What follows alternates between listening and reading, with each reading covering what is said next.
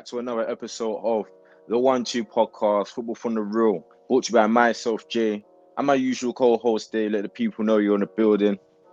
What's good? What's good? What's good? Yes, yes, man. Happy New Year to you. Happy New Year to everyone listening. Spotify crew, Yep, yep, yep. and um, yeah, man. As I said on my new post, or not, my, it's not really new, but my New Year post, should I say? Hopefully, we can all reach our heights, reach our achievements, our goals. You know, it's testing times. Obviously, I don't know if you're everyone is in the UK listening, but we've just been put down to national lockdown, so tough times right now. But like the video goes, tough times never last. Hopefully, Yeah, exactly. yeah, man. Hopefully, we'll, we'll come out of this whole mess soon. But we're here to talk football. You know the vibes already. And um, yeah, there's only one place to really start. I mean, what let it be said, there was many good matches this weekend. Like I was actually deep in looking over. We had a very good variety of matches, which you know there was good performances. You know, even when I was trying to decide my ball of the week, I was thinking, cool, Tierney did bits, but there was so many other guys I could have picked from this week. Probably my hardest week yet. So um, got a lot to talk about this week, but we can only start with the Southampton versus Liverpool game. Kind of What are your not on the weekend, but shook of the match week, I guess. Yeah, yeah, that was played on my Monday. The thing is, obviously we know Southampton have been good this season. They were obviously unlucky against Arsenal not to really get three points. They've done their thing. Obviously they they've been on the back end of some unlucky results. Obviously the comeback to United and stuff, but they have put some really good performances in, especially considering where they were not too long ago. Yeah, They've got a good crop of players. Danny Ings is back from injury, which is obviously a plus for them. And yeah, they just came and just did their thing, really. yeah, Just no. played their football. They didn't like, Southampton is definitely a side that I rate this season yeah, because, um, as you said, like they've been doing their thing and they've been doing their thing on the low. Like it, it hasn't really been spoken about enough that Southampton are currently sixth right now. Obviously, I know it's a weird season and everything like that, but they're somehow still in the mix. So a big, big credit has to go to Ralph. Ralph. You, I'll probably have to make a little post him soon because the way he's turned around not just Southampton, but just things in his own kind of personal career. Because losing nine 0 I know we everybody like kind of goes back to that one game against Leicester, but that was such a turning point for them. And it's like you look back at many other clubs. Sometimes you know boards can hold a little four 0 loss. They won't set their manager after that. It happens. Mm. But I know many boards out there where for a 9 0 Hummerlin, that's like enough to just say, yeah, like maybe you might be the guy, maybe you might bring us to something, but results like that can't happen full stop. So good on the Southampton board to still stick by him and the way he's turned it around for them is credit goes to him, man. yeah, exactly. He's he's he's the thing. He's stuck with his game plan. He's got the players like working for him, like bodies on the line, the high press. The high line's obviously criticised sometimes, but when it works, it just works well. They're defending. They kind of shut Liverpool out. To be fair, they didn't really have many clear, clear cut chances, and yeah, just just a proper, proper result. And you could see the emotion at the end when he was out on his knees, just kind of showing how much it meant to him and all the work. It's kind of like seeing your work come into fruition. Obviously, Yeah, time it as was- well, just in general, but yeah, Lovely to see. Yeah, no, I thought they were quite defensively solid in that game. Like, obviously, they got their goal very, very early on. Brilliant chip. Like, it, I don't even know how Danny Ings pulled it off, but guys are saying he was lucky. He meant to do that. Yeah, that was a set piece looking routine. Yeah, James class. Ward-Prowse doing what he does best, whipping it. Then, um, yeah, no, brilliant chip for him, Danny Ings, and it's kind of like they were pushing, they were putting it on Liverpool. Like it wasn't just a we've got our lead, we'll sit back with it. In the first half, they definitely went for it like a second, and um, obviously they are unlucky not to get that. I'd say the second half they definitely sat back a bit more. And obviously invited a bit more pressure from Liverpool.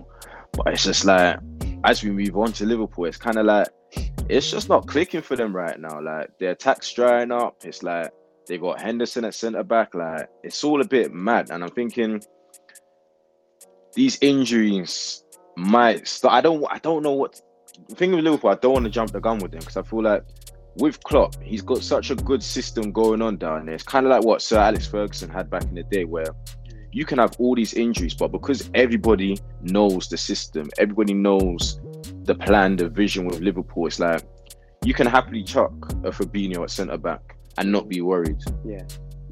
Compare that to like someone like Arsenal. If you were to chuck, I don't know, Granit Xhaka at centre back, you'd be worried because it's like it's, it's a bit alien to him. You'll be out of his depth. It's it feels like with Liverpool, nothing's really out of depth, but I don't know. There's slightly It was it was a couple worries. It was a bit forced. Yeah. I think they had like technically eight midfielders on the pitch.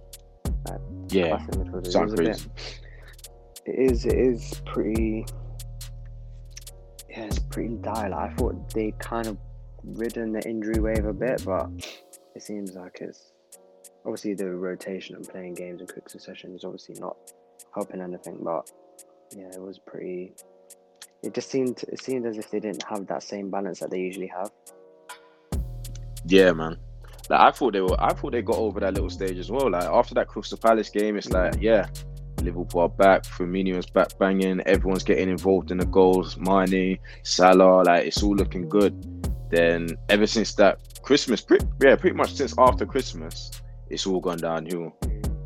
And it's like, it's just it's such a weird season. I don't even want to speak on Liverpool specifically too soon because um, knowing them, they could go and lose their next game. I'm pretty sure their next game is against United, or do they have one in between that? They have one in between. That is the fucking mad, mad. That's big game. huge. That's a very, very big game. And So have- so huge. They have. Let me check. But yeah. But yeah, man, like, I'm saying, on the, on the horizon. they Oh, could- Yeah, um United in the league next. They have a cup round. They have a FA Cup. So they don't have a game before United. No, I didn't even know that. Mad. Okay, okay. So that that United game got even more interesting. Mm, Obviously, we'll get onto that kind of tie later on. But one person he did have a bit of a disaster class. Let it be said. Shocking game. mm. Trent Alexander Arnold. What are we saying on him? Do you know what? I don't know how we've like kind of spoken about him on here, but I know he's quite like a he's quite like a polarizing guy. Like some people really love him, some people like. I think the majority of people who aren't Liverpool fans kind of don't really rate him too tough. Yeah. But yeah, the thing is, he is so liable to have such a bad game. Do you know what I mean? And it, Mm. I think the people throw the lost possession stats. I think it was 38 times, which looks mad, but it doesn't really take into account. It's not like it's not like a when when Sanchez used to lose the ball when he's like in the midfield, like trying stuff. Like most of the oh, time, He was just- awful. yeah, he would lose the ball like mad, and he would, the thing is because he would lose them in the mid, lose it in the middle. It's like a direct path to to the like to attack. So Trent's kind of a more like crosses and like, but even that aimless crossing in is, is it gets to a point where it's like, come on, just fucking, like, look up, at least try something different. Do you know what I mean? Because like we were saying, Southampton and I think was Kyle Walker Peters on that side, and even Um, no, opposite side because they're both right backs. yeah, what was his name? Bertrand. Like he's an, this is an experienced guy. Like, do you know what I mean? And Mm. That it just it just became a thing of like to stop the crosses. And yeah, he just he just got really really iced out of the game, and obviously he got subbed off at half time. I mean not half time, subbed off like late on, which I thought was a bit. I mean, I think it's mad that he got subbed off and he still managed to have obviously the highest given away possession. Yeah, I guess that's how you can say it, stats of the season. And he got subbed off with about 20 minutes left to go in the game. My thing on Trent Alexander Arnold, I just said he's quite polarizing. He's like Marmite. Some people like him, some people don't. Like you said, it's probably the majority that don't like him. It's it's a bit of a, a weird agenda that's been on him over the years because it's a thing where I'm here for slander of a player if they're worthy of the slander, like if they're poor, if their side is doing poor, if they're not achieving all these accolades, breaking records. That's all that Trent Alexander um, Arnold's been doing his whole career. Ever since he broke on breaking assist records, um, breaking um, I think it was goal records for the right back or something like that. He's banging in free kicks. He's obviously being a key figure to Liverpool and their whole system, their rise to prominence. You know, Champions League winner, Premier League winner, and it's like all these years you still see slander on his name. Obviously, you get the majority. Hopefully, I'd like to say majority from the masses credit. On Alexander Arnold's name, but you still see the bit of slander on his name. I'm not even a Liverpool fan, but he's one of the best right backs in the world, and all I'm seeing on socials is slander on his name, and I'm like, cool, like criticize, uh, criticize him for the poor performance, criticize him for his poor recent form. That, that's cool. No one's, no players in it to criticism, Yeah. but don't get excited and let that kind of rewrite his history. Like Yeah, Trent. Alexander Arnold is still one of the best in the game, and it would take a lot for him to be taken off that pedestal. I'm seeing guys say, "Oh, he shouldn't go to the Euros now." Like, like relax, Yeah, man. it's too much. Because I think with that Liverpool squad, like people love to hate Liverpool, and him, guys like him and Firmino, they're kind of easy targets. Do you know what I mean? Because obviously the Salahs and the Manes and all these type of guys, they put up the crazy numbers, and Mm. Like everyone just they just slap the oh he's a system player or this and that, Cross and inshallah, like and it's like there are cross and inshallah players. I get that, but I don't. He's not that because what people don't get is, yeah, he spams a lot of crosses, and I'm not even going to refer to last night's game because last night game pretty much ignited that cross and inshallah meme yeah, because he was literally crossing when it's not working yeah, and he didn't switch it up. So that game, yeah, that epitomized it. But on the grand scheme of things, his crossing is usually on the money. Mm. There's a reason why he gets all these assists Yeah. from these crosses. It's like he's clearly getting into the right spots, unlike you know other players, other right backs. So um, yeah, man, people need to allow the rest the disrespect on his name because he's still up there as one of the best. And I just going for a, poor, a poor- little poor patch. I have no doubt that he will come back into his own when you know other players come in like a Van Dijk and when the whole team's all gelling again and flowing properly.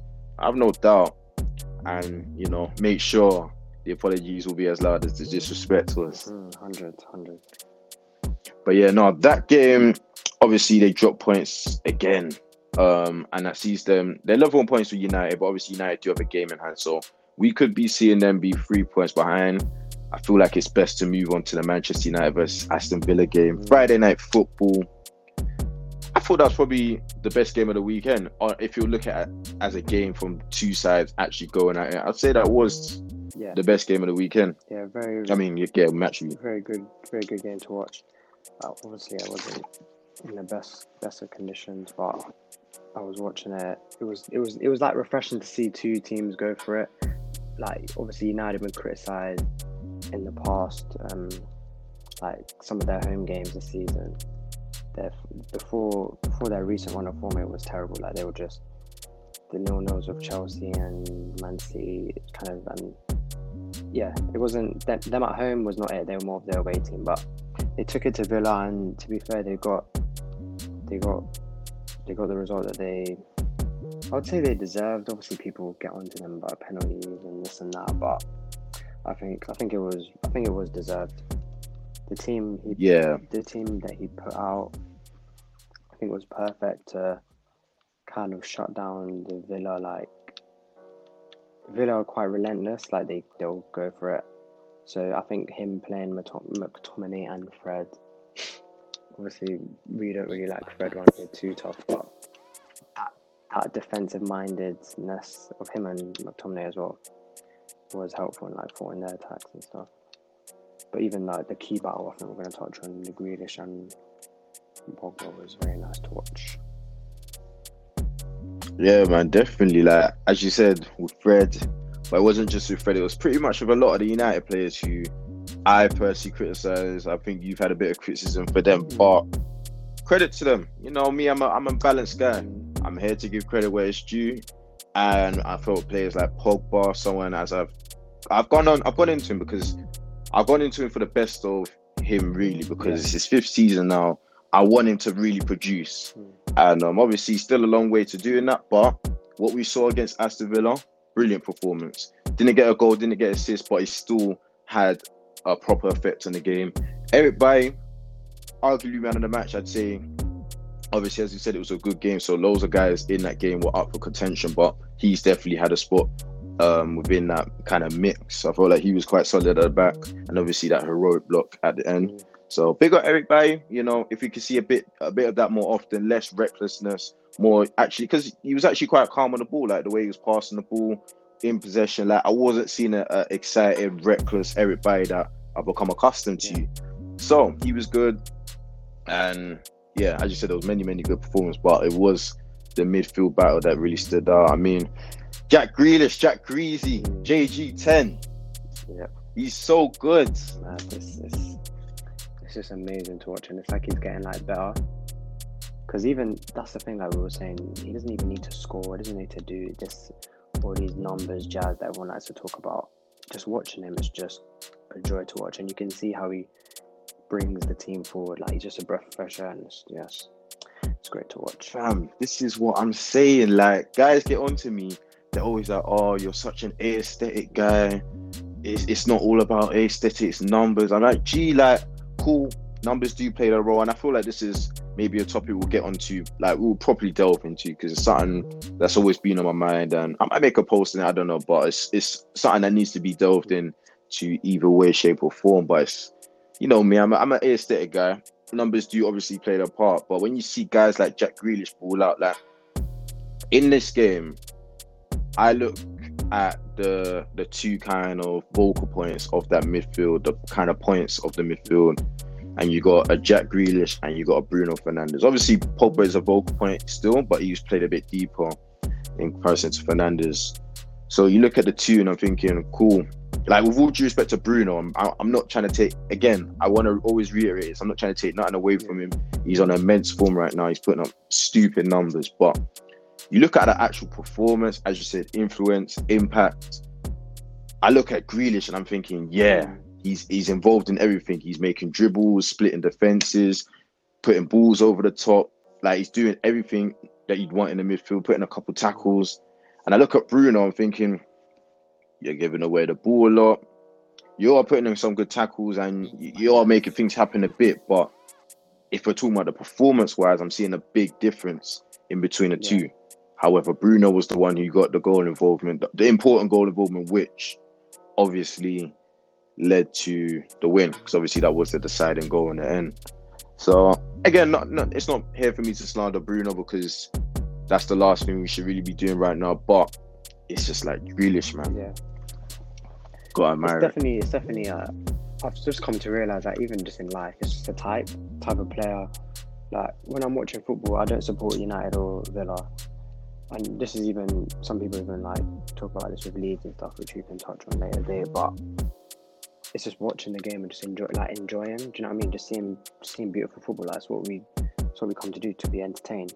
Obviously, someone in your mm. team does need to be getting the numbers. With Villa, he was that man last year. He was the he was the vocal point. Sorry, that was getting the numbers. He was the showman and the numbers uh-huh. man. Now, now he's yeah. got El Ghazi to help him out. He's got even Traore. He's got a few goals recently. McGinn obviously plays a bit deeper, but he can get in, and obviously the man up top. But and then in terms of that United team, it's obviously Fernandes for that magical touch. Like Pogba's not necessarily really going to score you never know what Martial you're going to get. Obviously, Rashford's a hitman. That's a that's a goal scorer. That's a creator anyway. But yeah, Fernandes is, is just a different type of player, really. But yeah, yeah, no, I, I rate yeah, hundred. I rate him for being. I rate the consistency. I rate the way he, he always find. He, he's pretty much like a Portuguese mm. Lampard. Although what I will say is Lampard even himself had a bit more tech yeah. to him.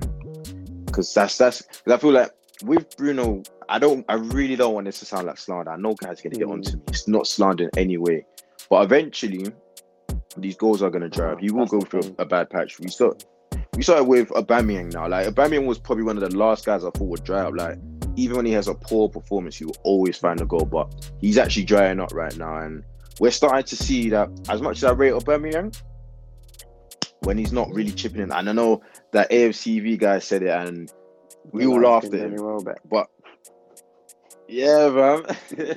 but it's like when you deep it, like he's not offering goals right now, and he's uh, when he's not doing that, he's not really offering much. And that's not for me to say Bruno's not offering much, Mm, but eventually these goals will dry up. uh, yeah, And when they do dry up, what remains? there's going to be a lot more focus on his performance. The light will be shone on it, and you're gonna you're just gonna see a lot more. Maybe guys change their views and. That's what I'm saying. I don't. That's what I. I the thing is, I'm an aesthetic guy, but I take both into consideration. 100. Like, I don't. I never want to look away from numbers because numbers win matches, matches win titles and trophies and shit like that. So, yeah. But let that be said that he's still getting the goal and you know still getting the assist and the impact he's had on this United side is not just nuts. Like, every signing, bro. Every signing. like I've said it on a post one time, then I said it on my boy's um, YouTube channel, um, Samuel Basecki, on his footy agenda, and um, I haven't seen an impact this big since Cantona. I'm I if United do go on to win the Premier League title, like just somehow if they manage to do it, I'd say this definitely eclipses the Robin van Persie one Yeah, because I think there's been three big impacts with United. There's the Cantona one, when obviously he came and he got them their first kind of Premier League trophy to really start off the dominance for United. Then the Van Persie one was kind of like they missed out on the title and goal difference. Asian squad. Fergie's coming towards the end of his tenure. Let's just get this guy into seal that last little one. And he was carrying them every single game. Like I'm pretty sure, pretty sure I remember like they were always losing like the amount of comebacks they done that season. That must have been Yeah, the most. yeah. He would always, he would always So score, like the the uh, necessary. goal. So then there was those two, and then obviously you got Bruno Fernandes. Now I put Bruno, well, I put Bruno in that bracket. It's whether he can actually go and seal not just trophies, but a Premier League title. But where the way he's taking them out of the gutter, it's nuts. Like it you know what I would say for Bruno, which I, I'm also kind of seeing with other players as well, is that he was definitely this is again I'm not taking anything away from him, but he was he earned as well, but he's definitely been given that role of like, cool, this is you coming now to basically change your club. It's easy to say that by slapping however many millions you want to put on. People give that to the the Werners or the Pepes of the world, like, but obviously earning that earning that role mold, like coming in saying, listen, even early doors, he was saying, I want to win trophies, I want to win matches, I want to score goals, I want to help, I want to bring this club forward. And that's just inspiring the rest of the team, really. Because realistically, this United side hasn't seen many other signings. That majority of the players Mm. still there, but it's just that it's just seeing someone in the squad that inspires you. It's just obviously brings you forward. So yeah, he's done. He's done. Yeah, he's definitely got a he's got a top mentality, definitely. Like we've seen like even about six months, should we say, into his tenure, he's already getting into uh Lindelof in Mm. that um Sevilla game. Like he's not afraid to really stick it onto his guys and again you gotta rate that because you know, if they do want to aspire to win trophies and stuff like that, you need that kind of guy on your side to kind of set you straight. And um, you know, he's setting the bar in that United team. And again, that's another thing you got to rate about Bruno Fernandes. Obviously, I will critique some of his performances. I do think like he's frustrating to watch, but you can't take away from his impact. Like it's by far one of the best we've seen in recent time. Um, when I say recent, I say like last two to three years. Can't think of a better impact than um him. Because I'm pretty sure I'm, I saw something crazy like Man United are literally top of the Premier League, not by a distance, but by a, a nice little margin, about three to four points since Bruno Mm. signed in the end of January. Yeah, they've definitely picked So up a lot nuts. of wins, mostly inspired by him as well. Yeah, but um, so yeah, United done well. You know, as I said, all those guys I critique, they done their thing. I even thought like Luke Shaw had a bit of a solid game. Another player I like to always critique, David De Gea, slowly getting back to his best. I felt like in the Wolves game, he pulls off some good saves, but because obviously we didn't actually cover the match week before this week, because obviously it's been quite a congested big um, fixture list, so we just kind of had to allow that week. But in the game before, which was obviously against Wolves, he pulled off some good saves, but he was parrying a lot, so it was a bit of a risky time. But yeah, he's getting back to his best. I feel like Maguire's getting. I feel the thing about Maguire, and he's someone I always critique when when needs to be critiqued. But what I will say about him is, whenever he has a good game, nobody says anything That's- about it. Do you remember Like, his um Yeah, his debut game, the one against Chelsea? I remember. Yeah. I, I don't know who was speaking about it, but I think we even touched on it as well. It's just like there's certain players in the team where if they if they're not mentioned, it means they've had a good game. Do you know what I mean? Like he was lucky that game because I think he got a goal. So I think they gave him man of the match. against Yeah, Chelsea. Very first game, I think he scored a header. No, I don't think he's. I think he was just very. I think yeah, Dan James Oh, scored, yeah, yeah, Rashford, did. Martial. But yeah, Yeah. scored a no way leg. Sorry. But yeah, um, Oh yeah, yeah, yeah. yeah, it's definitely when you're. He's definitely one of them guys because the thing is, when he has a stinker, it's usually it's usually an error. It's highlighted so much, and it's like I'm happy to like get in the bands and everything, but it's like I can note the Everton game, even the Everton Cup game. I'm thinking the Wolves game, he was quite good. In the game just gone, he was decent. Obviously, they still conceded, but he was still decent. And I'm thinking, I've noticed it every time he plays well. I've said it a couple times on Twitter. Nobody says anything, but obviously when he does poor, it gets highlighted all the time. And I, as I said, rightfully so. You can highlight when people do poor, but keep the same energy when they do well. So um, yeah, no, I thought everyone in that United side kind of had a good game, and um, but what I want to move on to is the Aston Villa side because they're legit. Like they really put it to um to all these sides, your Arsenals, your Liverpools, yeah, definitely Liverpool seven two. Um, even these guys like they were kind of unlucky to leave away with. Like as I, you could that's, that's the thing about this game. You could say both sides deserve to win, so they were unlucky to leave with absolutely no points at all. But um, yeah, I just wanted to shed some light on Aston Yeah, Villa. Really, Um, I think they've they've obviously been a bit unlucky because they just they kind of just get a bit overrun. Do you know what I mean? Like, obviously, these are very talented teams, but they're holding their own definitely. And I think they've got some a few games in hand, which hopefully they can build up some ground to get. Maybe you don't know in this league, but they could be making a European push and stuff.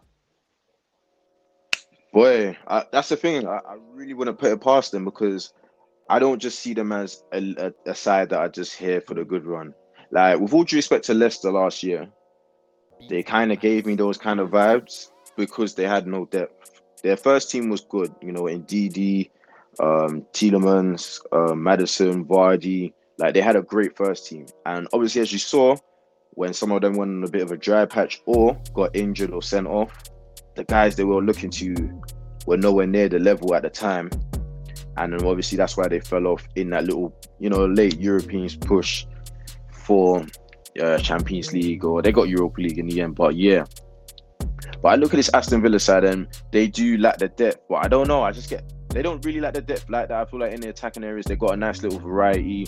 They could bounce between your El Ghazis, your Traore, your Watkins, and um, in the midfield they got some good options there as well. Like they look like a proper side, proper system. They play good football. Like that's something I got a big up Dean Smith for as well. I mean, I was happy Aston Villa managed to save themselves last season. Obviously, in controversial fashion, because I'm pretty sure something crazy like that goal against. I can't remember who the goal against was against. I think it was Yeah, yeah, Sheffield. The one with VAR kind of messed Yeah. The goal line tech kind of messed up. Yeah, they, that goal really should have stood um, when the Aston Villa keeper let in. Obviously, Bournemouth were on the receiving end of that. But I'm happy Aston Villa stayed in the Premier League. Like they're a good side. They got good players. They're a big club as well, and obviously they've utilized them staying out extremely well. As you can see, they're making such a push now. So bigger Aston Villa each and every time. I feel like they can definitely still put on, you know, a proper surge for European football. Hopefully Champions League football, because I wouldn't be mad if they made Champions League. Everyone's got me. They, they, they- I've got people guys telling me, "Oh, you're an Aston Villa fan these days." I admire them. It's just something Great nice to watch. You know what I mean? Like it's easy. It's easy to like fall in love with a type of club like that. Before we move on, just quickly, what would you Mm. say to one people saying like, "Oh, we were bashing Ole, but look where he is now," and do you think Grealish will leave? bro. I was literally about to get onto Ole because it's a thing where we corn him, we go into him, but I don't know. Like, it, obviously, it's felt like a bit of jam in some of the results, but then I think to myself, you know what? I might have been going too hard on Ole. I mean, rightfully so at the time, but it's times like now where I might have to back up, give him some credit because I'd say what Ole is actually doing pretty well is he's playing to the strengths of this United side. Yeah. And um, it's something I credit credited um, Jose Mourinho for in that early Spurs run. And it's something we're starting to see here with United. Like he's getting the best out of a Rashford. Obviously, there's not much he can really do on the Martial side of things. Martial's just gone poor. But then again, he's starting to pick up form in the last couple of games himself. Um, you got your Edinson Cavani's getting in the act. We saw one of the best performances I've seen from Pogba in a very long time. Bruno's clearly banging. Like whatever thoughts I might have on him, it's working. As I said, Maguire is slowly doing his thing. I, I don't know. Would the, maybe the defense is the the area of worry because although they are getting by right now, they have had a couple poor patches as a whole defense. You know, stretching from your Wan-Bissakas to your Luke Shaws to Maguire to everyone. They've all had their poor patches this season, which is, you know, seeing them slip up some good opportunities. So, yeah, I feel like he, he is actually getting the best out of this side, and I'm not going to apologize for the slant I gave him. Any slant I gave was rightfully so.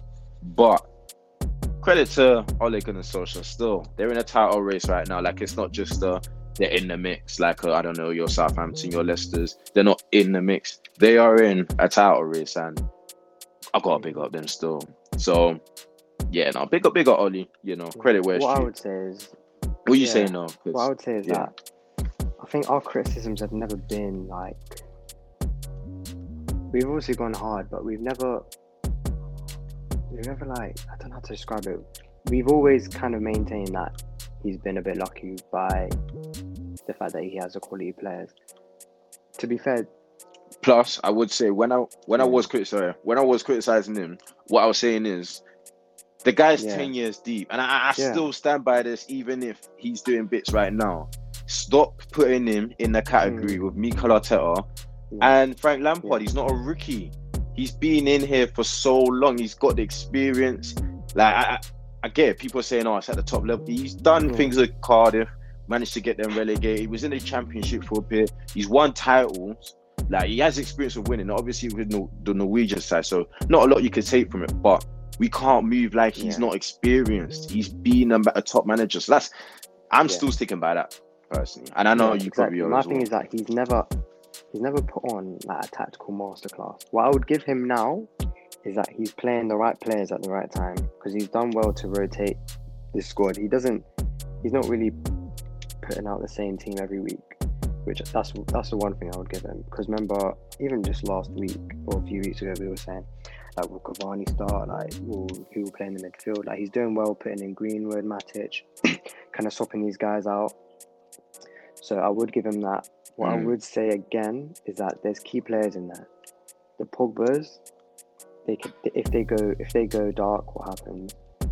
The Maguires, if he has a mistake, what happens? Yeah. If Bailly gets injured, what happens? Do you know what I mean? I, the thing is, I don't want to sound like I'm a hater because it's just easy. It's easy, very easy to sound like that. Nah, you know, fo- it's the Yeah. one two podcast. It's real- from it's the real, real. like- Say how it is. Tottenham were top of the league a few weeks ago. Chelsea were top of the league a few weeks ago. I'm not saying that United haven't won their games. Like obviously, the more weeks we go by, the more games you have to actually be winning. Like they've only lost three games. Do you know what I mean? But Mm. that Yeah, that that's game next mad. week, I mean that game against Liverpool, that's when I will make my conclusions. I mean, we might as well slowly, you know, just drop a little couple predictions in there. But what I will say on that United thing quickly, I'm giving them credit right now, but I'm not trying to get too sucked in because I found out a little stat today that they are yet to face um, a Mhm. big six side, obviously big six club wise. Obviously, the top sixes are uh, all it's a shambles right now, but your traditional top six, um, they're yet to face one of those sides away. And I know their away form is this season at least better than their home form, but I still believe, you know, coming away to Emirates where it's always been a tough challenge for United in the last like three, four years. So coming away to Emirates will not be easy against Arteta, will not be easy. Um, obviously, the next game against Liverpool will be the first one of the big six away games, so we'll see how it does then. But again, not really easy against Liverpool because what they're 64 Yeah. games without a loss at Anfield or something dumb like that. So cannot lose that's that a big challenge. of every team. literally, oh, that that would be salt in the room. Not only losing your record, but to United and the title race. That's what I'm saying. This game against Liverpool, huge, huge, huge, huge, huge, huge. And I. I can't wait for I got confused because these guys, United have City tomorrow, Watford in the cup, and then their game in Mm. hand, all before the Liverpool game. Liverpool only have one game a week. That's why I was a bit mm, with their their squad. Yeah, it's a bit of a weird because it's even Yeah, messing up my double game Like thing. it's so weird right now. Yeah. Double game week, and it's like I'm seeing a couple missing games. Like I can't even. I've, I've, I've used up my free hit, so it's it's a very tricky situation right now. I've had to take the minus twelve Mm. points hit right now because Yeah, I need that to hear pay off. That's extremely risky, but yeah, no, it's a bit of a weird um, fixture schedule. But yeah, no, I'd say credit to them, but I'm not trying to get too sucked in because of that reason where they're yet to face these big six sides away, and it's obviously, as I said, Arsenal, Liverpool, Chelsea. We'll see how they do there. They've actually had a good away record to Chelsea, even when they've been in poor form in recent seasons. So we'll see whether that's a challenge. Obviously, we'll get onto Chelsea later on in their little shit show right now, and Man City as well. Like, yeah, I, I just need to see them over, you know, overcome these challenges. If they can beat these big six uh, six uh, six sides away, then um they might really be onto something. But yes, next game, Man United versus Liverpool you know predictions. because it's at Anfield. There's never really been an exciting game there recently. Actually, no, wait, is it the Old Trafford one or the Anfield one? Anfield. That Liverpool record, man. I don't know if they could lose it to United of every team. Yeah, and I think this Liverpool Yeah. side knows what it means. Yeah, and even for the, that's the thing. obviously they've it's won one of the first of those games where it actually means something. Because, yeah, Mm. before last, Like this could be one of those games where you look back and say, yeah, the title was won. Like last season, it was Mm, Leicester versus mm. Liverpool four one. You look back into that Man City, uh, Man United title race, the one 0 win at the Etihad, where company got that header. Like it's these games which could really kind of, I don't know, like change the, and the even kind of even that, if it's a draw, that's the alley for City for Tottenham even to go through. Boy, City, we'll get onto them, but dark horses. Let it be said. I'll But go yeah, over Liverpool predictions. win. Very minorly. I'll go over one 0 Okay. Um. Yeah. I. I'm gonna go. Yeah, it has to be a Liverpool win still because that it's just because of that record. It's like, but it's it's such a hard situation right now because I'm just thinking Martial, Rashford against uh, uh, Yeah. Henderson at centre back. It depends whether um, Klopp opts for that again, but you know, it, it, there's so many things that are falling into United's favour right about now. But I will say they will just find a way. I feel like they will. I'm gonna go for uh two one. 2 1 um, Liverpool win. But do you know what would be so painful for Liverpool fans? Of course, you mentioned it earlier. Like, imagine if United were to, imagine if United were the ones to not only end the record, to beat Liverpool, to extend their lead at the top through a last minute Bruno No, Fernandes killer. penalty. Killer. But you know what? Jesus Christ. Do you know what, Jay? I don't even want to think You're about saying that. Twitter. that, but I can see a young Salah, you little dancer thing, bro. Last minute as well. Oh, bro, I'm on my knees for that because Salah's been Mm. drying up recently, and you know when Salah worrying. dries up, it's like people just go. I don't even. I think It's it's, a definitely the thing. is there's always there's I know Like- people say like something tax when it's like oh you have to allow them, but there's definitely a Liverpool tax in terms of like if you're if you're playing for Liverpool, slander. you're getting it. You're getting it. You you're get getting it ten times. The harder. only person I think rides it is Mane, but Like, it's the peak. thing with Mane, he doesn't get like the I'm the best player in the world respect. I would say because Yeah, no, I'd say Mane definitely rides it because I don't know if you have you seen the stats this season. Like the one I'm not, I'm not even slandering Werner, him. the goal contribution No, but- thing. Not even the goal contribution thing, but not even like just a comparison to Werner, but just Mm, like on an overall Yeah. spectrum, it's kind of low for his standards. And you are right when you said like he was the he's kind of the only one who really kind of gets away with it in that Liverpool squad because I'm pretty sure he's only scored what two, three league goals this season, no way. something like that. But let it be said that sorry, yes, bro, he's he's gone on a it's gone such under the because I think he's got uh against Chelsea. He Mm. got in our opening day or something like that early on. Then I think he also scored against Yeah. Crystal Palace as well. Then now he must have scored in another game in between that because there's no way he's gone on that kind of drought. But it's it's Do definitely you know low. what? Yeah, now I think about it, because they've had the mad. Um, they've had like even Jota. He scored. I think he scored six this season. I mean, the Jota miss. I was talking about it to my boys the other day. It's looking like it's proven to be a bit of a Tesla miss. I, it was very un. It was very. like they don't really to- look the same side. It was gonna happen, but it was a bit like, like him him getting What? replaced really, like just not replaced, but him like Mane and Salah and Firmino coming kind of going back into their spot. But Mm. Yeah. No, I think he got injured, did he not? Yeah, he's injured till like late, early February, late you know January. what? So, like, he- why was he yeah. being brought on and that. Yeah, you're right. Because he was. Yeah, because obviously Yeah, I had him in my FPL in it. So he crazy form. But yeah, no, they definitely look like a different side without him, man. It's looking to be a bit of a, a loss. Who would have thought, you know? Obviously, he came in from Wolves. Obviously, he did come for a big fee. We all know what Jota's on, but didn't think they'd be this kind of Mm. heavily reliant on them during these stages. But yeah, those are our predictions for that United Liverpool game.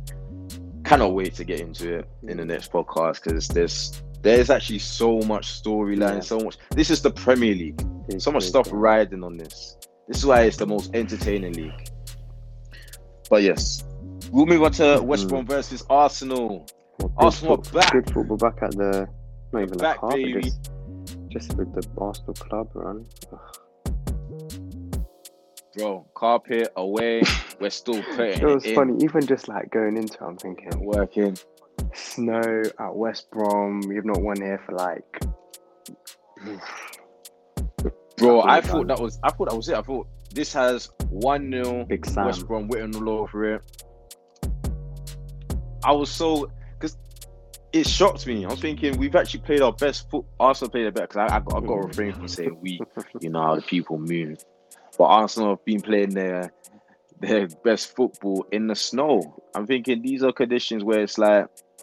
Obviously, I know everyone's played in the snow before, and you know you're a professional Mm. footballer, you get paid to play football, all that jazz. But still, you know, I know Arsenal well. I know them like good enough, and seeing them in that in them conditions is it was quite a worrying state coming into it. Yeah. And you know, Do like that know- West Brom. you know when you're seeing Tierney warm up with short sleeves, you know, you, it was written for my man to score. When you posted that, I was thinking, should I put a comment? Should I put a comment? That Should I just a get a young? Should I, should I get one that could bang? Ah, it was a given. Bro, the comment, uh, the caption I was gonna make was, oh, what was I gonna write? I was like, oh, um, the world's not ready for um seeing in these conditions. But I thought, Yeah. let me not gas it because, as I said, I'm actually coming into this game kind of worried. So let me Mm, not put it on yeah. that kind of pedestal. So I'll just say, you know, something like, you know. Kieran Tierney's built different, all that jazz. But you know, what's on Tierney, boy, what a, what a Do you know what? performance! It's, it's, it's like I said, like obviously people love a young goal and an assist, but it was nice to see him get those, but still do his normal thing, like defensively solid, like yeah, proper, It was complete. proper, complete um, fullback performance. Oh, it was amazing. Goal was beautiful as well. Literally, like he didn't put a single foot wrong, and when he did put a foot right, it was perfect. Like as you said, with his goal, it was like man went around him, then he cut in, and then he went top corner with his weaker right foot. That is crazy. And obviously his assist, brilliant assist. And I'm pretty sure he could have had another assist as well. Could have had a goal. Like he was bombing down that left flank, up and down. Nothing really got past him in the defensive side. Like proper, proper complete performance from Tierney. It's, it's lovely to see because, as I said, like it was with the rest of the Arsenal squad, but him in particular, I felt like his performance was slowly, you know, dropping off. I mentioned it here, and it's like I had no doubt about his ability, but he's just going through a rough patch and had to be addressed. Nice to see him back, back to the Tierney we know, back to, you know, being one of the best 100, yeah. left backs in the league.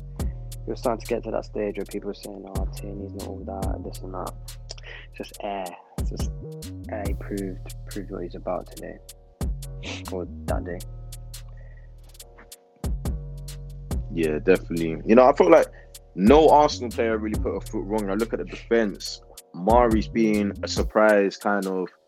I wouldn't say surprise addition because we've always known he's there. Obviously, he's been our player for a minute now, but kind of surprise. That slot in. kind of yeah, the surprise Yeah. to come out of this whole little period. Mm. Yeah, like the Martinez of this year, if you that's the best way I can put it. Done very, very well. You know, like he hasn't really done much of note. Like I can't say he's done this amount of tackles and this amount of interceptions and stuff like that. But you watch him and he's so calm on the ball, reads the game excellently well. Obviously, his pace is a slight worry in certain situations, but on the grand scheme of things, he's done very well. And you know, credit to Rob Holding as well. You know, someone who kind of like Maguire, like gets critiqued and highlighted a lot when they do poor, but when they do well, we don't really see much of it. Because when he was doing poor, he was, he was very poor. Like obviously, we got the the, the thing against Aston Villa. Can't get that out of my mind, bro. As man just standing there jumping on the spot, not putting the foot in. Like he, he's had his poor moments, but recent times he's done well. And um, obviously you said Tierney, but even Bellerin, I felt like he was very, very good. Not even just against, not even just today, Mm. or not, not today. I keep we keep saying that, but not just in the game against West Brom, but in the game against Brighton. Like one thing it was was his crossing was not cutting it. Especially it was highlighted in North London derby. His crosses were not cutting it. But I don't know about you, but his crosses were actually doing damage. Do you know what? Like, I find I listen. I find it hard. Say I find it hard truthful, honest. bro. because listen, the thing with Bellerin is that even just any footballer, like no, I, I never doubt their ability on on their day. Do you know what I mean? I know we, they're, it's probably what the hmm. manager's see in training, if we're being real, but it's the consistency, man. When when Maitland Niles came on, I think Bellerin got Yeah. a knock, which I'm not. I'm not here celebrating or whatever. Like, I'm not trying to say that I wanted Maitland Niles on, but when he came on, he did his thing. Obviously, man was man wearing the the long john shorts, looking like he was in a when he was in trousers. Yeah, that look, that look jokes, man. He's me. Literally. That's that would be me if I was a footballer. Like I'm the type of guy to come with the long I johns, the gloves, know what, the though? snood, everything. With a with the I- I gloves, hate the find my, my hands get really really hot, so I usually back off the gloves. Remember Özil used to do that. It'd be like, yeah, Özil means business. Bro, the gloves yeah, for me, 100. it's an aesthetic thing. yeah, literally. It's all about the, the, the drip on the pitch. You have to have the. Me Mm. personally, I'm a long socks kind of guy, gloves, yeah. and I, I wear the Yeah. underlayer, but I pull it up a bit. Like it's when, bro. That's probably why I didn't make it. I was all about overlooking the pitch, fam. less of the actual performing. I hear that. I hear that. I'm a baller though. But yeah, with Bellerin, like, I just can't. I, I But don't yeah. trust him long term, man. I know what you mean. Like, obviously, I'll give him his flowers for the performance. Like, he did all Yeah. right. But with Maitland Niles, I just felt a bit more. I felt a bit more safe. But it's the them. consistency. yeah. Even in that game. Interesting. Nah, in the game against West Brom, I definitely say Maitland The thing Niles with didn't a foot wrong. Definitely Niles say gets was- like high up a lot. I know he's got the pace to kind of get back, but I see, with Mm. Saka on that side, he didn't really need to be that high up. I would say. But yeah, that's just a little little thing that I noticed. But yeah, I, know, I hear it. I hear it. I mean, gotta say it how it is. You know, I'm here. That's where we have the debates. And uh, yeah, but the midfield again, like, like you said, yeah, Xhaka and Ceballos, he kind of falls into that same kind of category that you were putting Bellerin in, where they done well. Because I felt like all three done well, and their players we have criticised previously, they done well in the game against West Brom, but we need to see that consistently. I don't want it to just be a one-off or kind of one patch kind of thing. So like Granit Xhaka again, like someone you I know. Look, I don't want this to change anything about Xhaka. I still believe he should leave. Still believe he should keep it going, but he had a calm performance, not spectacular, but didn't put a foot wrong, kept it flowing. Can't really say anything bad about his Well, performance on the weekend. Was Same say, for think- Go on, go on. West Brom, like, they, I don't think they were that bad. I mean, I not not on the night, like in general. Like, I thought they were pretty quiet in terms of what I would have expected from them. yeah, they had they had little parts which obviously put um Mm. Burnley into positions where you had to make good saves.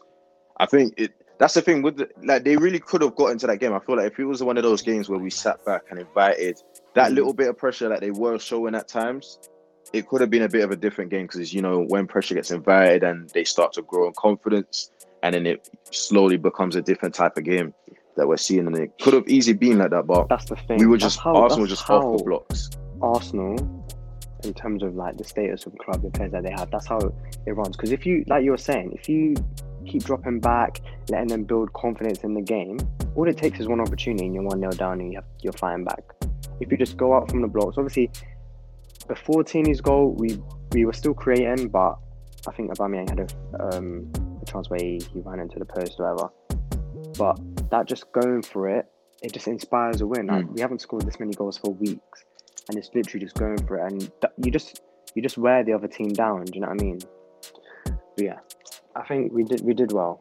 Yeah, like you We kind of well. And suffocate like we them. was even saying last week, but Yeah, and we won't touch on with Smith around the middle, just having a number ten. lit, Yeah. bro. Man was literally about to get onto that. Like he's Mm. he's been the changing factor, and he's so good. Like he's not just hype. He's not just um kind of someone who's filling in. This guy has the potential to become a proper proper player. Only twenty years old, so the future is also bright for him. But again, another brilliant performance, especially in that third goal. Was it Mm. third, second goal? Ah, the the Saka goal. it.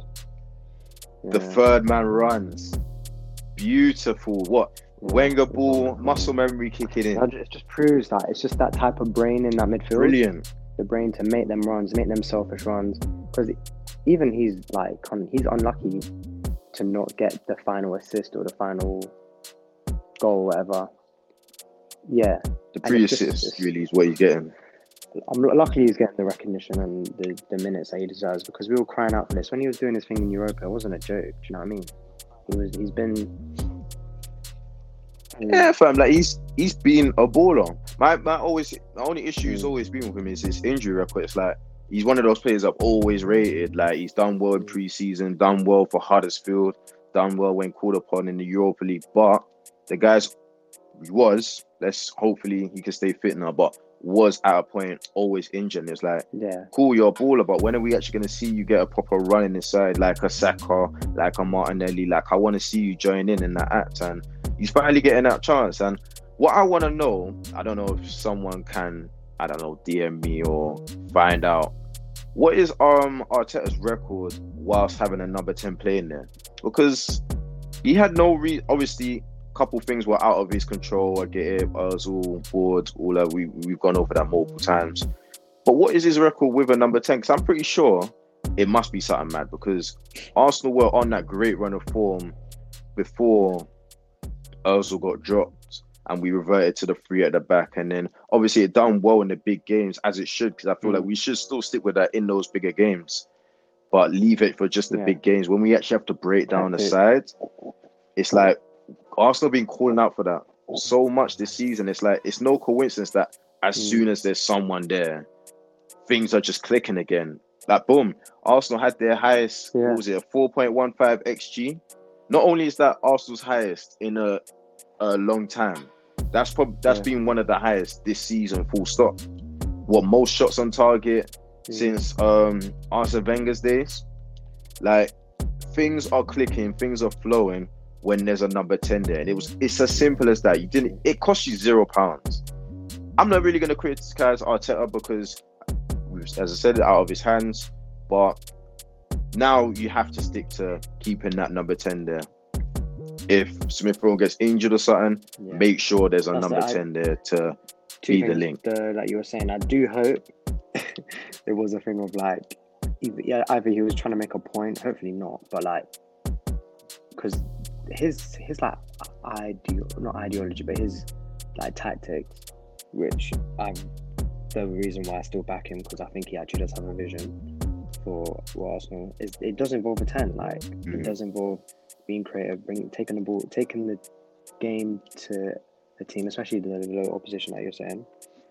But someone was like, "Oh, why you don't need them, Buendia? You don't need all these guys anymore. You got Smith Rowe." Nah, we're not making that mistake again. We're not relying on and a kid, another kid. Like, obviously, let them play. They're doing their thing. But if Smith Rowe is injured, we need someone there. It's not a thing of like who will just will just sacrifice it until he gets better. We need someone in, replacing him in that position. We need that creative spark.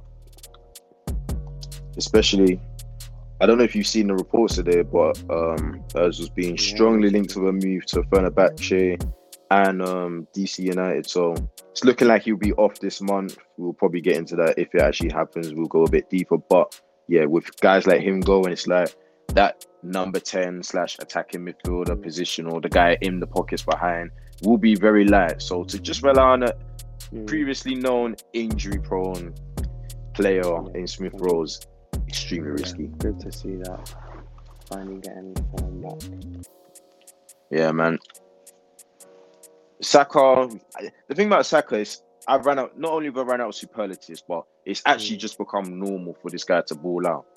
Like I feel like I'm just repeating myself, saying the same stuff. It's just like it's. He's actually just a, like he's just Oh, a proper player.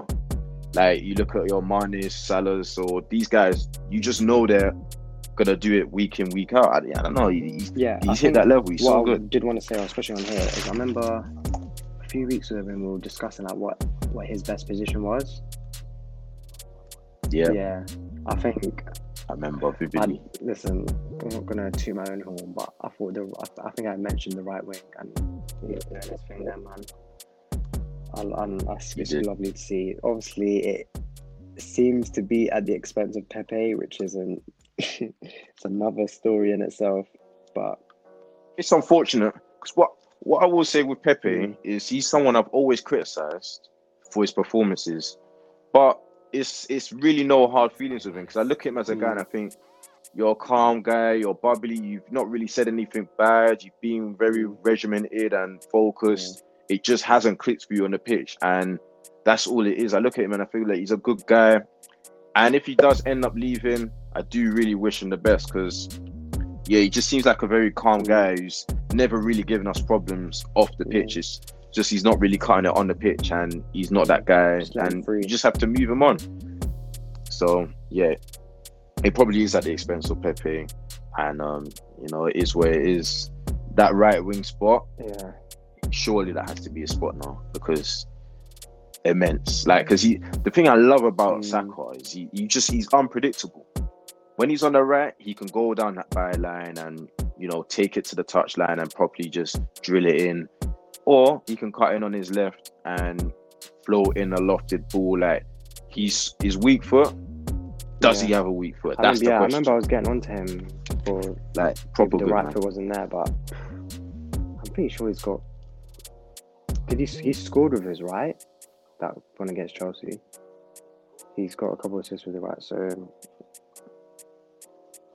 Yeah. so, Yeah, it was with his right. um, And then his goal on the other day obviously was a tapping, so yeah. can't really take too much from it, but it was with his left. But even then, we saw that he, Mm. he was doing better stuff with both of his feet on that right wing spot. So yeah, now big up Saka each and every time. Like it's, as I said, it's just become a bit normal, normal normal these days. But one player I want to, one player I want to give credit to is Lacazette because he's someone everyone's berated. Not even just rival fans, Arsenal fans themselves have berated him.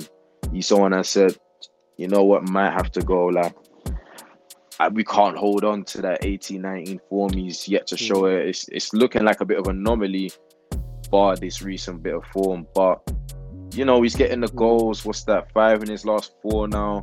He's not only Yeah. getting the goals, he's getting involved in the gameplay.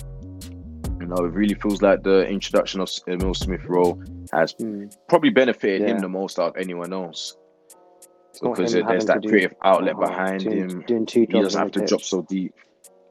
Yeah. Yeah, literally. And, you know, he's probably got a bit more energy to his game now where he can last longer and, you know, properly influence the game for a longer scale.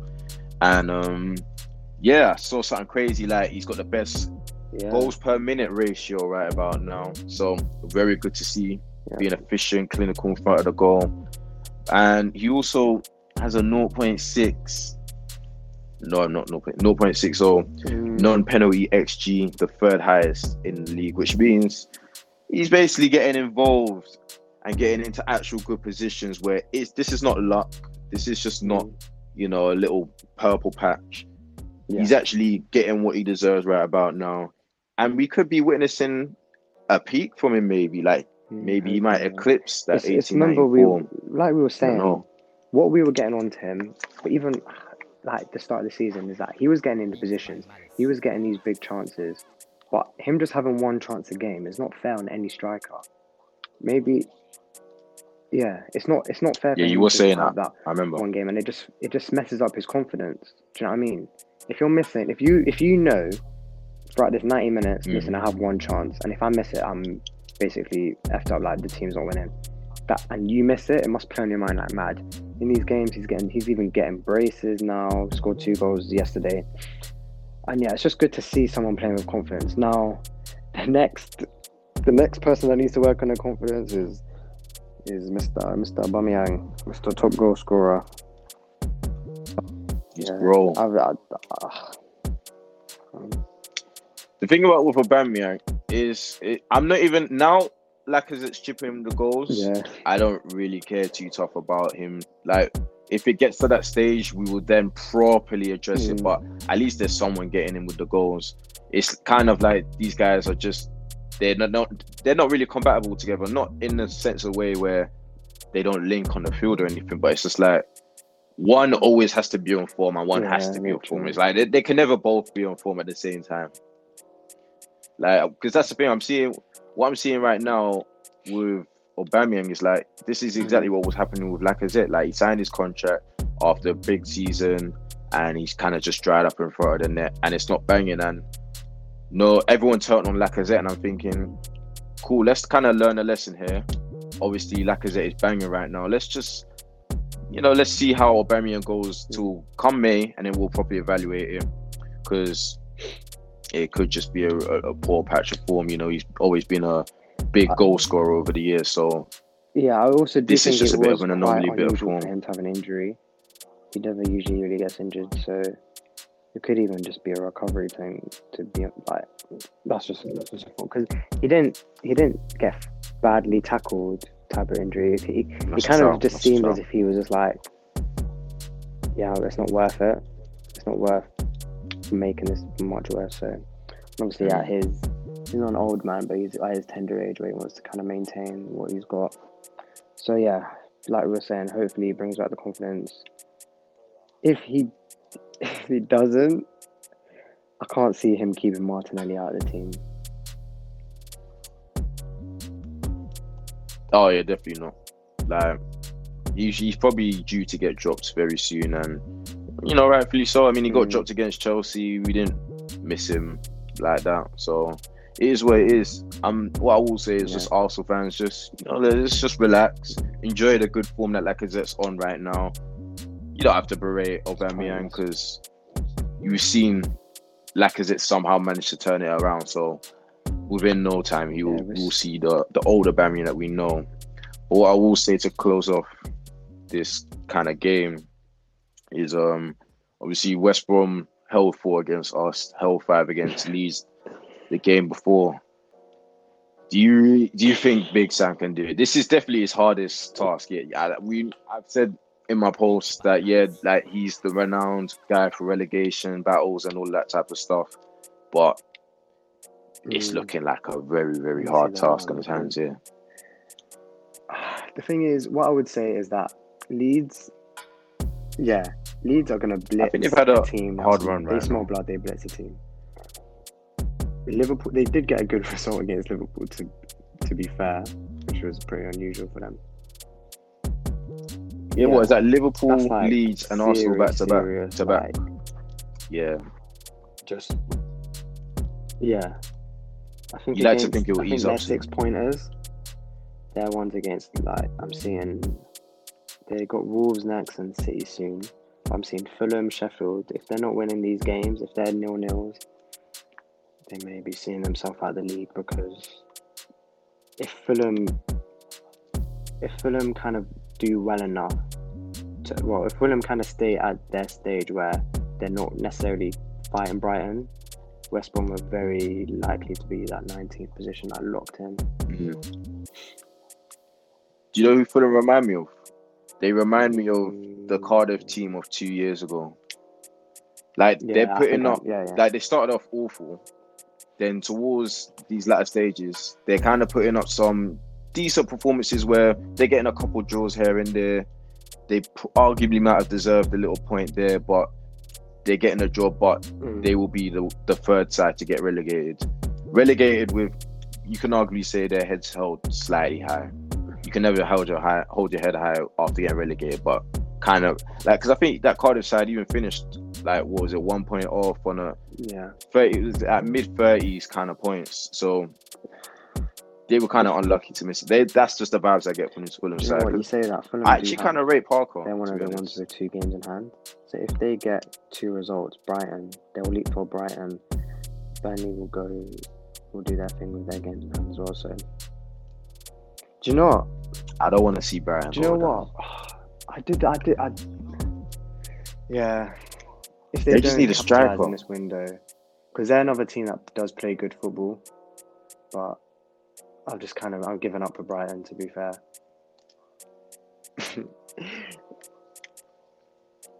mm, Maybe I'm getting too given sucked into this whole. XG thing. Because on and on XG, these men should be in the top four right now. Yeah. But somehow they're just not getting it right now. They're so off it. Mm, yeah. But Indeed. yeah, and I wouldn't want to because I actually rate Potter. I mean, if he does get relegated, he can only get another job in the Premier League because I he can't stay in. The, uh, as I said, with all due respect to the Championship, he know shouldn't stay there. Like This he's definitely a Premier League quality I'm just looking at the league now. He could get a. I think he could get a Crystal Palace job. Because, because with, yeah, Oh, definitely, because I don't really see And if he's Hodgson got that talent, long. yeah, that talent in the And with the assets as well. Tax rate, It's kind of going to his. Mm, You know what? I'm gonna hold you to that one. I'm definitely gonna hold you to that one.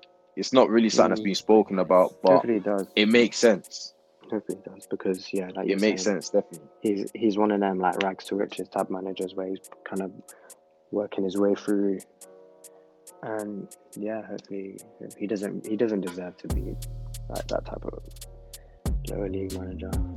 But yeah,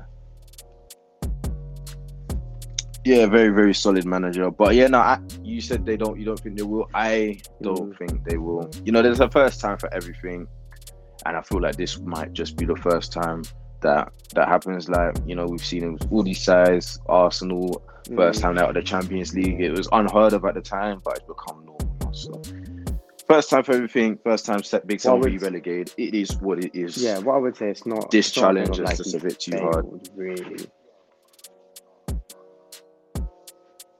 Yeah. Oh yeah, the, it was the, the writing was kind of on the wall. The writing was kind of on the wall already. Even though Bilic got a couple good results here and there, it's just like all these little sides where you could have relied on. I wouldn't say little sides, but like a Southampton, for example, coming into the season, they probably would have hoped that they might find themselves in a mix, or an Aston Villa side that just escapes relegation, they would hope that they find themselves in that mix. But it's like there's a lot of Yeah. teams performing. So we're seeing all the smaller sides who should be in that kind of bottom area higher up, and obviously you're seeing your Liverpool's, your Mm. cities kind of get dragged a bit lower. So Mm, that's why everything's a bit even at the top.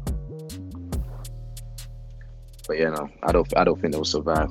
But yes, so we're, we're getting into like the last 10, 15 minutes of the podcast now. We'll just do a little roundup. We didn't get to get into the Chelsea Man City game, so we'll quickly touch on the key areas in that game. But I don't think we need to get into Frank Lampard because we went into him Nothing's really changed. enough last week. I feel like we'd be repeating ourselves literally. And you know, we'll see if this form keeps going on because then we will have to properly address it again.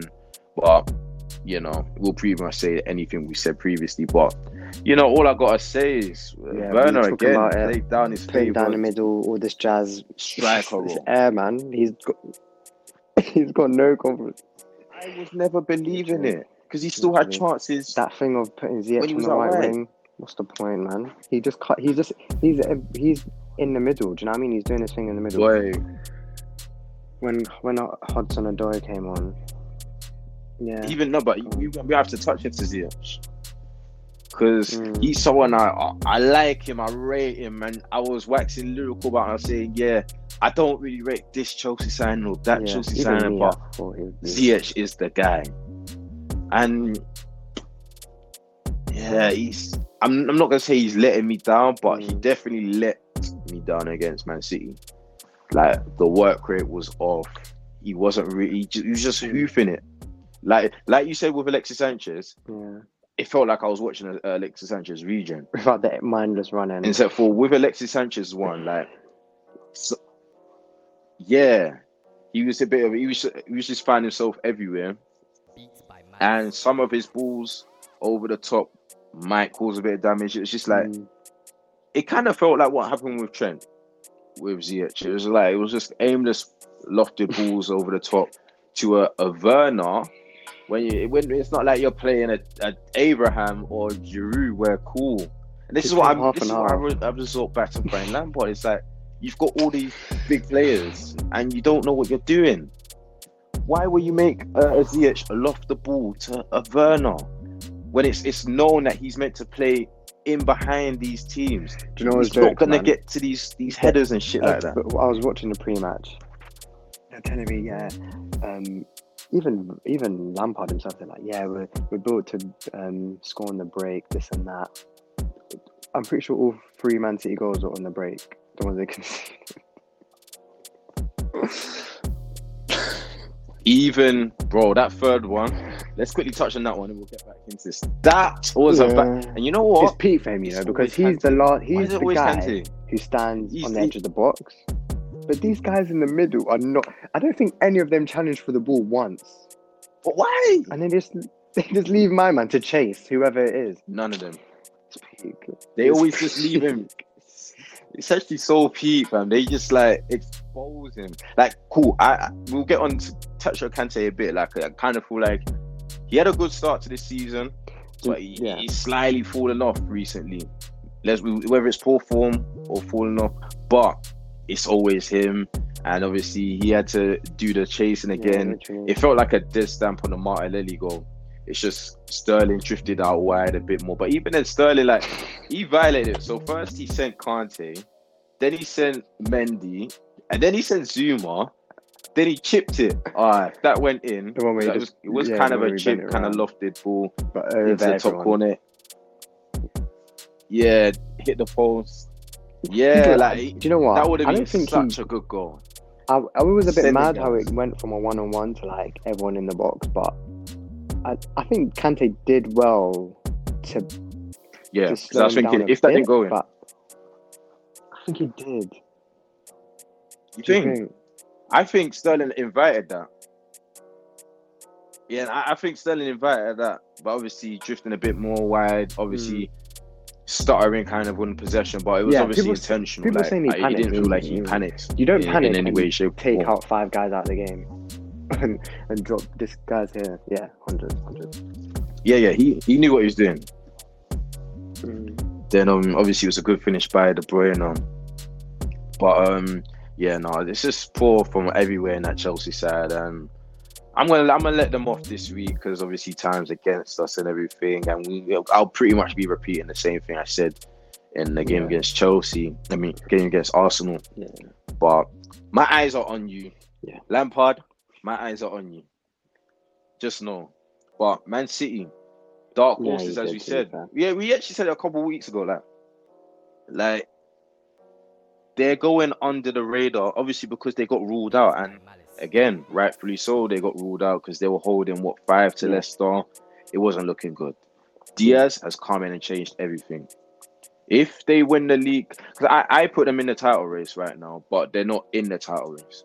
I have confidence that a Man City will pick up more points, Mm. will catch more, you know, ground, and they will find themselves out there. Two games Yeah. in hand, we'll see them one point behind whoever's top. If it's a draw between Liverpool and United, if my Yeah. maths is correct, they might be one point ahead. But I, I can't really put my bank on I that. But they, they obviously they will be up They there. they're not And goal yeah. problem, you know, when they score three goals. Yeah. I don't Yeah. think it's a problem. I mean, we'll see how it, they get on in the next couple games. But this game Mm. against Chelsea, it felt like the Manchester City of old. I've said many times, oh, I missed that 2017 18 Man City. This is the game I saw that 2017 18 Man City again. Relentless pressing, everything was working. They had no recognized actual striker, but they still worked it You know extremely well in that attacking area. What they did well Like, was that they didn't from Cancelo at right- were yeah, go having, um, they missed a, a few chances at the start, but literally, it, did- it, looked like they like I think De Bruyne was clean Mm. through and he kind of dragged it, but yeah, it doesn't matter. Man, Man City are ruthless. Class the Gundogan goal. I think Gundogan's um another quite Yeah, underrated man. guy. I think he's not really spoken about. Definitely, but yeah. definitely, definitely. Mm. Because he he fills in in many roles. Like obviously he was doing like of kind of false nine role, um, in the game against Chelsea, just gone. But you know he's done a job deeper. He's done a job kind of in between there. Quite a versatile midfielder. You can kind of midfielder who can kind of fill in in many many areas and. You know, if he wasn't so in, obviously recent time his injury records kind of slowed down a bit, but over his whole career, if he wasn't so injury prone, really could have been up there as you know, one of the better midfielders in this generation. It's a bit unfortunate, Yeah, but luckily he's managed to salvage something solid out of it. But yeah, Man City back to their best and, two games in hand. You know they're in this title race, and they will be recognised as a title racer Yeah, exactly. when they win those games in hand. I'd, I'd, I'd like to say. But um, yeah, not really more we can add to this week. You know, we want to keep it short and sweet. How how much long is it? Yeah, one hour twenty of the One Two podcast. But we'll end it on a note. You know, Leicester doing their thing. Big up Leicester.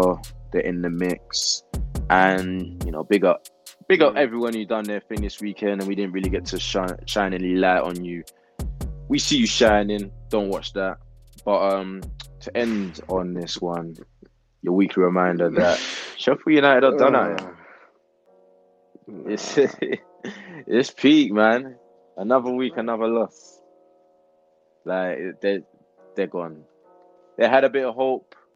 There was I don't I can't remember what game it was drew- but I'm pretty sure there was one game where I thought to myself maybe. Fulham. I think the the start of that United game yeah. gave a bit of hope. Uh, yeah, and the Yeah. Fulham game as well. Yeah, finished. But they're done. They're done. But yes, people. Another episode of the One Two Podcast. That was episode twenty one. Hope you guys enjoyed that. Be sure to follow all the socials. As you said in the last podcast, Glasgow's back. What's the have to be next, uh, what's the next comp gonna be? baller. Or are you not trying to give any hints right about now? Mm, mm, Oh, what? Uh, uh, a Berry Eze? Done this thing with the Is that, goal what, against is that what we're going for? on the weekend. I like to see that one. Literally, literally. Gotta call him Mezzi now. Mezzi, you get it? But yeah, man. Stay tuned for that, my people. Um, yes, be sure to follow all of our socials. Golazo first on Instagram and Twitter.